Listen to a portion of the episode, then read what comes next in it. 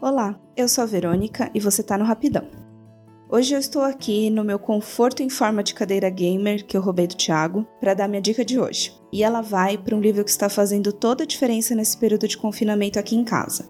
O livro se chama Confeitaria Escalafobética. Para quem nunca ouviu falar, esse é um projeto feito pela Raíssa Costa, ou mais conhecida como Rainha da Cocada. Ela é videomaker, diretora de arte e chefe de confeitaria. Esse livro é daqueles que todo mundo precisa ter em casa, Conta com receitas maravilhosas, das mais fáceis, como um bolo de cenoura sem batumar, até as mais complexas, como os temidos macarrons, que particularmente eu tentei aqui em casa e são temidos com razão. Além de todas as receitas incríveis da chefe, o livro conta com uma fotografia perfeita e uma direção de arte impecável, tudo idealizado pela mente criativa da Raíssa. O livro parece uma escola, nunca vi um projeto tão completo como esse. Ela explica a importância de diversos ingredientes, como por exemplo, qual o melhor chocolate para usar numa receita, a melhor farinha, a diferença de cada tipo de açúcar.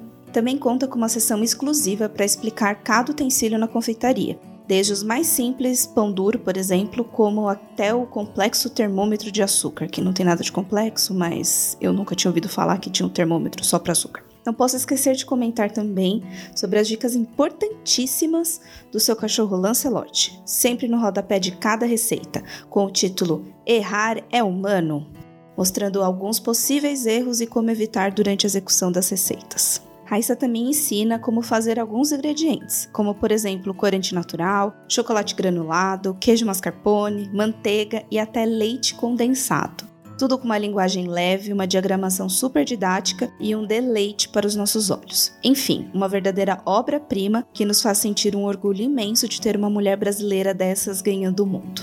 Para conhecer um pouco mais dessa diva, ela também comanda o seu canal Dulce Delight no YouTube e o programa Rainha da Cocada no canal GNT. Bom, esse livro está fazendo toda a diferença aqui, porque somente na quarentena eu comecei finalmente a fazer suas receitas. Então, quando eu tive vontade de comer um cookie, eu fui lá e fiz.